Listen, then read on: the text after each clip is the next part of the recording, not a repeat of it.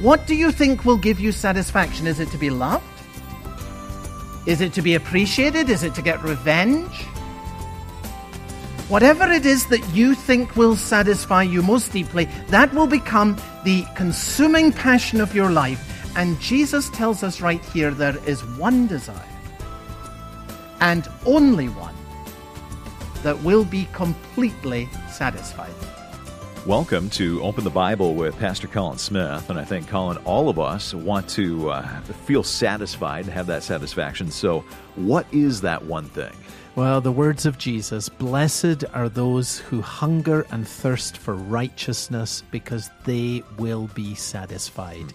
Categoric statement of our Lord and Savior, and it's a marvelous truth. He's telling us what to go after.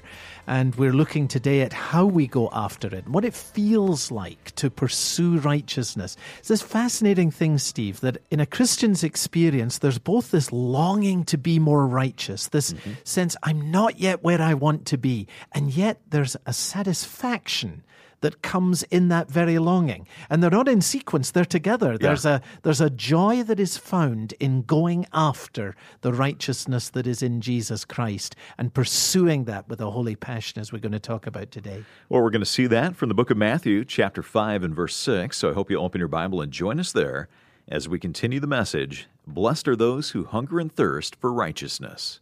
Here's Pastor Colin. What do we know as those who profess faith in the Lord Jesus Christ about this hunger for righteousness? We want to be blessed. Oh, yes, we want to be blessed. To prosper, to have health, to have peace, to have security. We want to be blessed. But think about this Jesus did not say, we are righteous if we hunger and thirst to be blessed. He said, We are blessed if we hunger and thirst to be righteous. You see how easy it is to get the whole thing completely the wrong way round, even as Christian people? He did not say that we are righteous if we hunger and thirst to be blessed. He said we are blessed if we hunger and thirst to be righteous, which raises the question that I've been pondering, and I ask you to ponder is this what I'm hungering and thirsting after? Is this what I really want from God? Or has the agenda of my life sold out to something else that I think ultimately is going to be more satisfying for me? Let me turn the question another way and put it this way Why did Jesus Christ die? Now, if someone asks you that question, why did Jesus Christ endure everything that he went through on the cross? There are obviously many answers that you could give that are faithful to the Bible. You could say that Jesus Christ died that we might be forgiven. You could say that Jesus Christ died so that we might have eternal life. But I want to suggest to you that if you look at the great statements of the purpose of the death of Jesus Christ in the New Testament, you will find that God places something else at the center. Let me give you three examples. Three of the greatest statements about the atonement in all of the New Testament. They all contain clear statements of what Christ did that are immediately backed up by why he did it. Number one, 2 Corinthians chapter 5 and verse 15. Do you see the pattern here? What did Christ do? Christ died for all. Great statement. Why did he do that? Answer that those who live might no longer live for themselves, but for him who for their sake died and was raised. Why did he do it? So that there would be a transformed life that is no longer about the self, but gives evidence of the pursuit of righteousness. That's why he did what he did on the cross. Think of another one. 1 Peter chapter 2 and verse 24. What did Jesus do? He himself bore our sins in his body on the tree. Isn't that a marvelous thing? He bore your sins. But why did he do it? Here's why that we might die to sin and live to righteousness. It's the same thing, the pursuit of a holy life. Number three, 2 Corinthians chapter 5 and verse 21.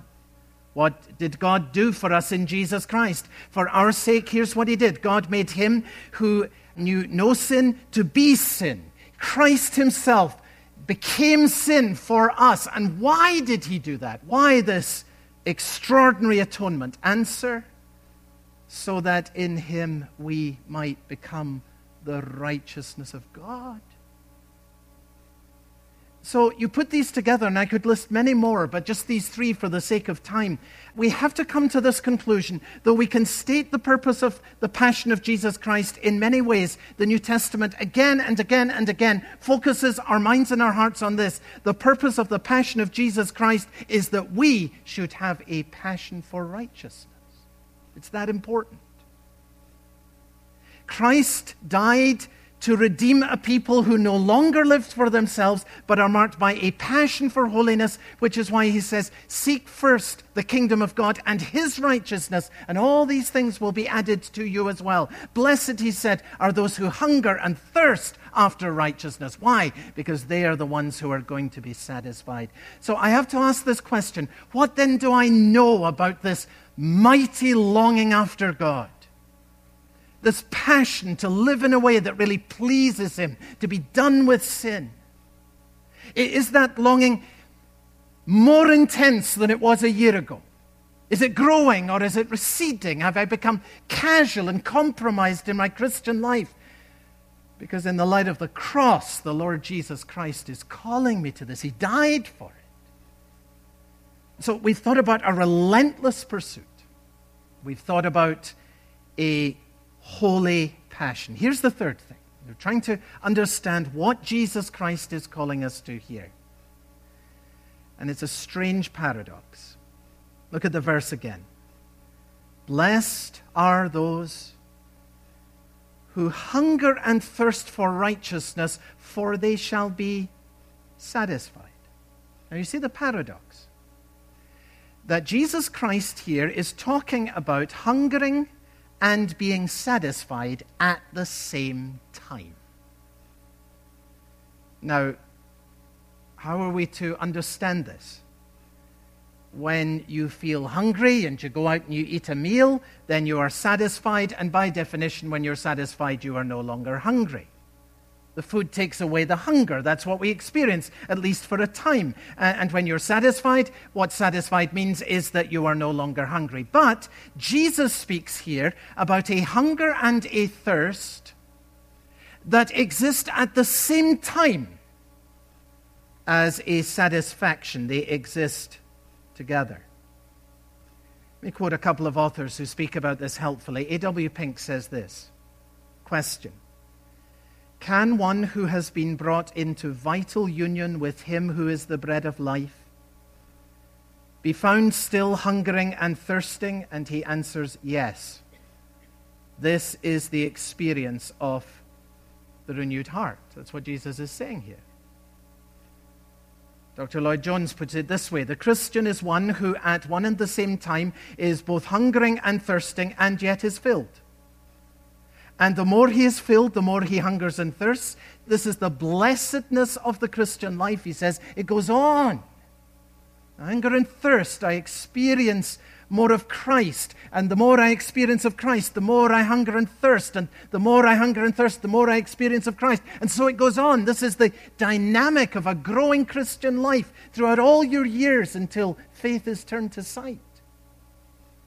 Nobody has spoken, in my view, about this more compellingly than A.W. Tozer. If you've never read A.W. Tozer's book, The Pursuit of God, it is a must read, I think, for every Christian. And right in the first chapter, he says this marvelous statement To have found God and still to pursue him is the soul's paradox of love. To have found God and yet still to pursue him to know Him and yet still to hunger and thirst after Him. Godly men and women over centuries have rejoiced in the mystery of this hunger that is satisfied and this satisfaction that produces hunger. When I was uh, a boy growing up in Scotland, we used to sing a hymn that was written in the 12th century. That's a long time ago. That's an oldie. Written by Bernard of Clairvaux. And I don't know that any words have been written in poetry that capture this mystery more beautifully than Bernard's words from the 12th century. Some of you may know them. Think of this around the communion table. We taste thee, O thou living bread, and long to feast upon thee still. We drink of thee, the fountainhead, and thirst from thee, our souls to fill. You see what he's saying? The more I taste of Christ, the more I long after him. The more I drink of the water of life that Christ gives to me, the more I thirst after more of the knowledge of this Christ. I thirst my soul from thee to fill. Deep speaks to deep. This is the life of the Spirit. This is the this is the life that rises up from everything Jesus has been teaching us in these first three Beatitudes. Tozer has a remarkable phrase that I've found so helpful. He, he says this that we have been snared in the coils of a spurious logic that if we have found God, we need no longer seek Him. And I think we can adapt that today and put it this way that we have been snared in the coils of a spurious logic that if we are righteous in Christ, we need no longer hunger and thirst after righteousness. And Jesus says we do. He calls us to it. Blessed are those who hunger and thirst after righteousness, for they shall be satisfied. Do you see that's what you find all over the Bible? The Apostle Paul, he's saying, I want to be found in Christ not having a righteousness of my own that comes from the law. I want to have that righteousness that's through faith in the Lord Jesus Christ. So he's talking about his justification, his standing in God. But, but why does he want that? He goes on to say, so that I may know him. Press on after him. Know more of the power of his resurrection, even enter into the fellowship of his sufferings. That's the position I want to be in. John says something very similar when he, he lays out that marvelous truth about heaven when we see him, we will be like him. But where does that truth take the Christian? Answer everyone who has this hope of one day being pure like Jesus Christ in him or in her. That person will purify themselves even as Christ himself is pure. So here's what we're learning. The distinguishing mark of those who are righteous in Jesus Christ is that they long for righteousness. And so, as we see what a real Christian is here in this fourth beatitude, I have to ask this question Is this you? Is this you? What a challenging question that is. Is this you? Do you hunger and thirst for righteousness. Do you even know what that means? Well, that's what we're looking at in today's broadcast. You're listening to Open the Bible with Pastor Colin Smith, taking a look at Matthew chapter 5 and verse 6. Our series is called Momentum, and it's all about how to make progress in your Christian life. If you miss any broadcast in the series, come and listen online. Our website is openthebible.org. Back to the message. Here's Pastor Colin. Here's what we're learning. The distinguishing mark of those who are righteous in Jesus Christ is that they long for righteousness. They are not people who sit around saying, I made a decision 25 years ago. There is a momentum of hunger and of thirst that is moving them forward in an active pursuit of living faith in and obedience towards Jesus Christ. That's the hallmark of a true Christian. Folks, we said at the beginning of this series, one of our objectives is to discover afresh what a real Christian is. And so, as we see what a real Christian is here in this fourth beatitude, I have to ask this question Is this you?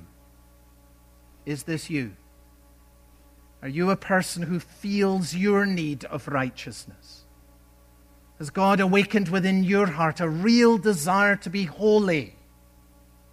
Is there a sense of discontent about your present spiritual position, a, a desire to move forward, a, a desire to advance, or has somehow all of that been lost? Is there a longing to be done with sin? If this is the desire of your heart, you can be very sure that you are indeed a Christian. It is an unfakeable hallmark. But if it is not true of you, I pray that God will use this theme from the scripture to waken you up. Great paradox. Last heading a glorious prospect. Look at what he says here. Blessed are those who hunger and thirst for righteousness. Why? For they shall be satisfied. Choose the wrong thirsts, and you will never, never be satisfied. Hell is a place of unending hungers and thirsts where the soul is always being destroyed because it can never be fulfilled. But Jesus says people who hunger and thirst for righteousness, they are blessed. Why? Because they will be satisfied. The beginnings of that are known now because Christ is given to us by the Spirit as we pursue Him. The fullness of it lies in the future, in the presence of the Lord Jesus Christ. And you remember the book of Revelation gives us a glimpse of what it will be like when the whole family of God is in the presence of Jesus and before the throne. And John says this they shall hunger no more, and neither shall they thirst. Why? Because the Lamb who's at the center of the throne will be their shepherd, and he will lead them where? Into springs of living water. So God's people will be satisfied because Christ will give them the righteousness that they seek. And this is the great promise of the gospel. Christ has become for us wisdom from God. He is our righteousness, sanctification, and our redemption. 1 Corinthians chapter 1 and verse 30. And that is why Jeremiah says, thinking of the last day, he says that the family of God will give to their Lord this name. He will be the Lord our righteousness. The Lord our righteousness. Christ is our righteousness, and here's what that means. If you are in Christ and Christ is in you, then not only will you have a great hunger and thirst of righteousness, that's the life that inevitably flows out from the presence of the Spirit, but that desire for righteousness that is in you will be satisfied. The holiness that is begun in you in this life will be brought to completion beautifully in all its perfection in the presence of Jesus, and you, Christian friend, will sin no more. Wouldn't that be marvelous? Can you even imagine yourself without a trace of sin? And not only will sin have no place within you, it will have no place in anyone who is around you. There will be a new heaven and a new earth. It will be the home of righteousness. And all who hungered and thirsted for righteousness will be there.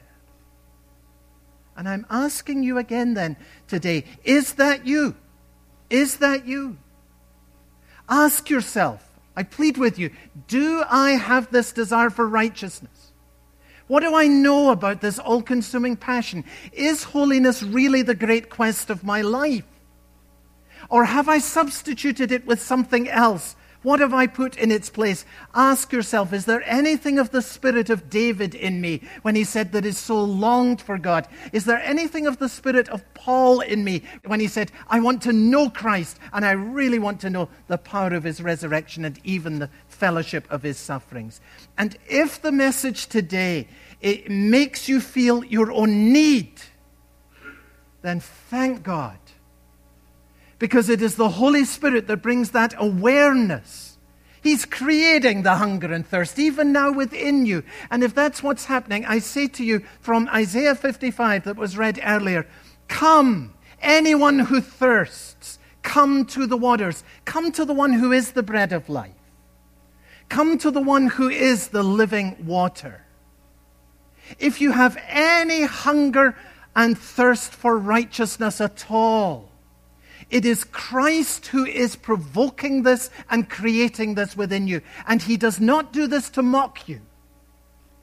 He does this so that you will draw near and so that you will receive and so that you, for all eternity, will be satisfied. Once in a while, you come across a prayer that is profoundly useful in your own walk with God. And I want to end the message today by leading us in a prayer that I have found many times to be so useful in my own life. It's from A.W. Tozer and from his book, The Pursuit of God. It's a prayer simply that God will intensify our own longing. And I want to invite you even now to join me in prayer as we seek to respond to God's word coming before Him today. Let us pray. O oh God, I have tasted your goodness, and it has both satisfied me and made me thirsty for more. I am painfully conscious of my need of further grace, and I am ashamed of my own lack of desire. O oh God, triune God, I want to want you. I long to be filled with longing. I thirst to be made more thirsty still. Show me your glory, I pray, that I may know you indeed. Begin in mercy a new work of love within me. Say to my soul, Rise up, my love, and come away and then give me the grace to rise and follow you up from this misty lowland where I have wandered for so long. In Jesus' name, Amen. Amen indeed. Appreciate uh, wrapping up today's broadcast in that way. You're listening to Open the Bible with Pastor Colin Smith, a message called Blessed Are Those Who Hunger and Thirst for Righteousness. It's part of our series, Momentum, all about how to make progress in the Christian life. And if you ever miss a program in the series, come and listen online. Our website is openthebible.org. That's openthebible.org. Well, Open the Bible is a listener supported program, but we want to send you a copy of Pastor Colin's book, Momentum Pursuing God's Blessing Through the Beatitudes. It's based on the series that we're listening to on the radio right now. But, Colin, who is this book actually written for? Oh, well, this would be a book for everybody because who doesn't want to be happy? Right. Um, Jesus speaks about how to be blessed, how to have a happy life, how to be contented, and how to find joy. I mean, who doesn't want that? But, you know, particularly in the Beatitudes that Jesus gives to us, he speaks to us about how we can find peace and joy, especially when we're struggling with sins that really bog us down. Hmm. And you know, if you're struggling with something that you just feel you can't get over, well, the Beatitudes are for you because Jesus speaks here about how you can actually make progress in your Christian life.